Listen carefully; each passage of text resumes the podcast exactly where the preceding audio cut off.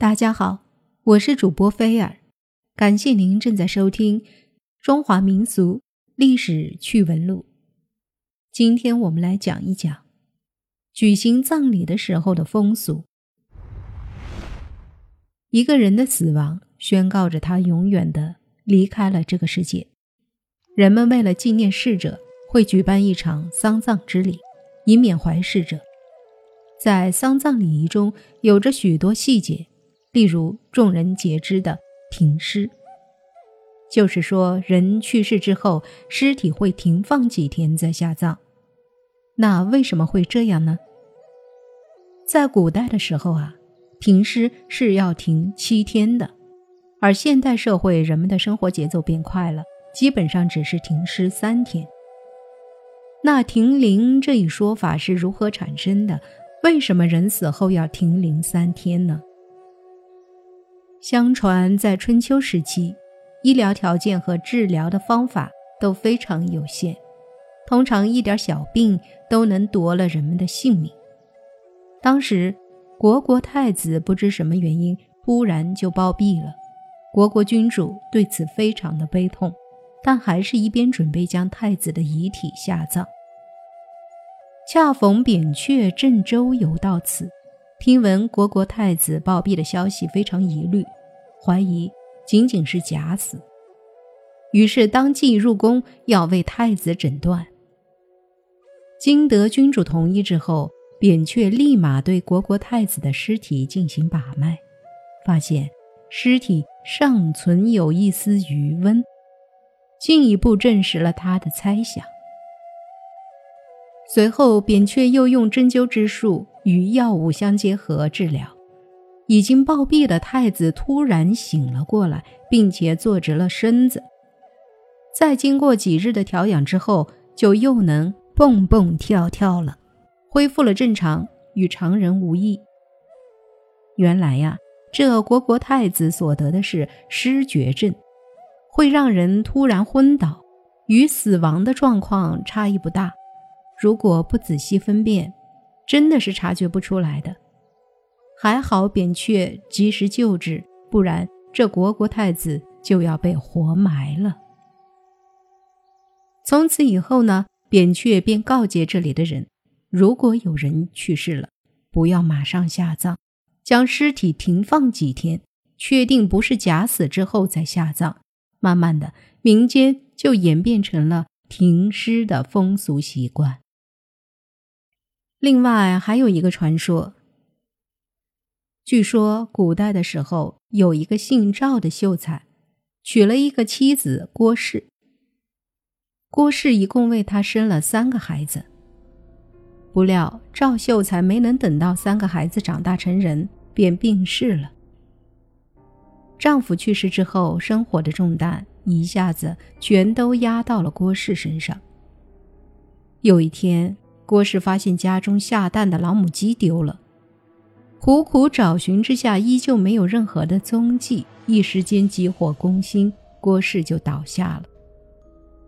孩子们以为母亲去世了，都非常的伤心，但是还是强打着精神为母亲举行了葬礼。在安葬了母亲之后，郭氏竟然又活了过来。其实郭氏。也是假死。悲哀的是，在那狭小的坟墓中，郭氏真的被闷死了。他的三个孩子发现之后，内心感到了十分的歉疚，都在坟前的树上上吊自杀。这件事被邻居们传了开来，对人们的影响很大。从这以后。凡是谁家有人去世，都会将尸体停放几天或者更长的时间。有些地方还会在尸体的面部贴一张黄纸。为什么这样做呢？在春秋战国时期，吴王战胜了勾践，勾践成为了阶下囚，这大家都知道。当时呢，有一位大臣建议放了勾践。以表示自己的宽阔胸怀，也能让世人臣服。吴王认为很有道理，于是就同意了。但是伍子胥却站出来坚决反对，认为这么做恐怕是放虎归山，将来会后患无穷。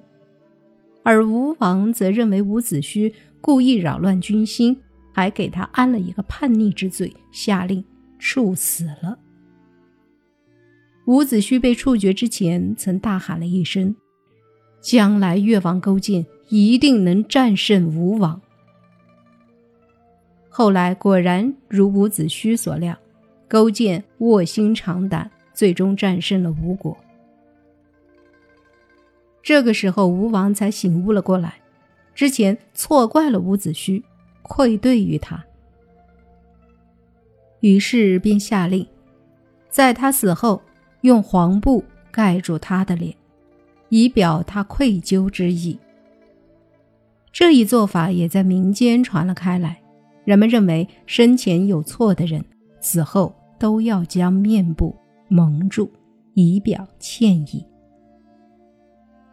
后来就演变成了用黄纸遮住面部，这样还能判断死者是否是假死，因为黄纸非常的轻薄。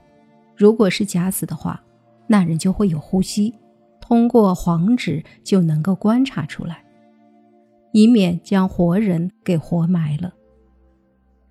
另外还有一种说法，就是人死后面部会发生变化，例如产生尸斑，防止吓到人们，便会用黄纸盖住。由上可知，古代的时候，人们停灵的最初的目的是为了防止逝者。是假死，慢慢的，这就演变成为了一个风俗，是丧葬礼仪中不可或缺的一环。当时古时候的人们还深信一种回魂的说法，认为人死之后，灵魂还会在第七天回到生前的地方看一看，所以为了让逝者安心离去，会举行葬礼，并且还会停灵七天。当然。这种说法就是迷信了，不太现实。但令人意外的是，现在仍有一些农村地区相信这一说法。到了现代，医疗条件已经非常先进了。如果医生判断这个人已经死了，那基本上就没有假死的可能性了。那么，现代停尸三天是为了什么呢？因为三。在传统文化中有着“小三阳”之称，寓意是停放三天之后，逝者的魂魄能够安息。另外，停放三天也是对逝者思念的体现。要知道，尸体下葬之后，就只能通过相片等载体来回忆逝者了。说白了，就是多与逝者待一会儿，缅怀逝者。尸体停放三天，能够让远在异地的亲人及时的赶回来见逝者最后一面，这也是停尸三天的目的。当然，这也是一个传统了。中国人的亲情观念是非常浓厚的。如果无法见到逝者的最后一面，生者也会感到遗憾，感到不甘，或许会内疚很久。所以，停灵这一丧葬习俗便由古代。传承到了今天，那为什么会从古代的停尸七天缩短到了现在的停尸三天呢？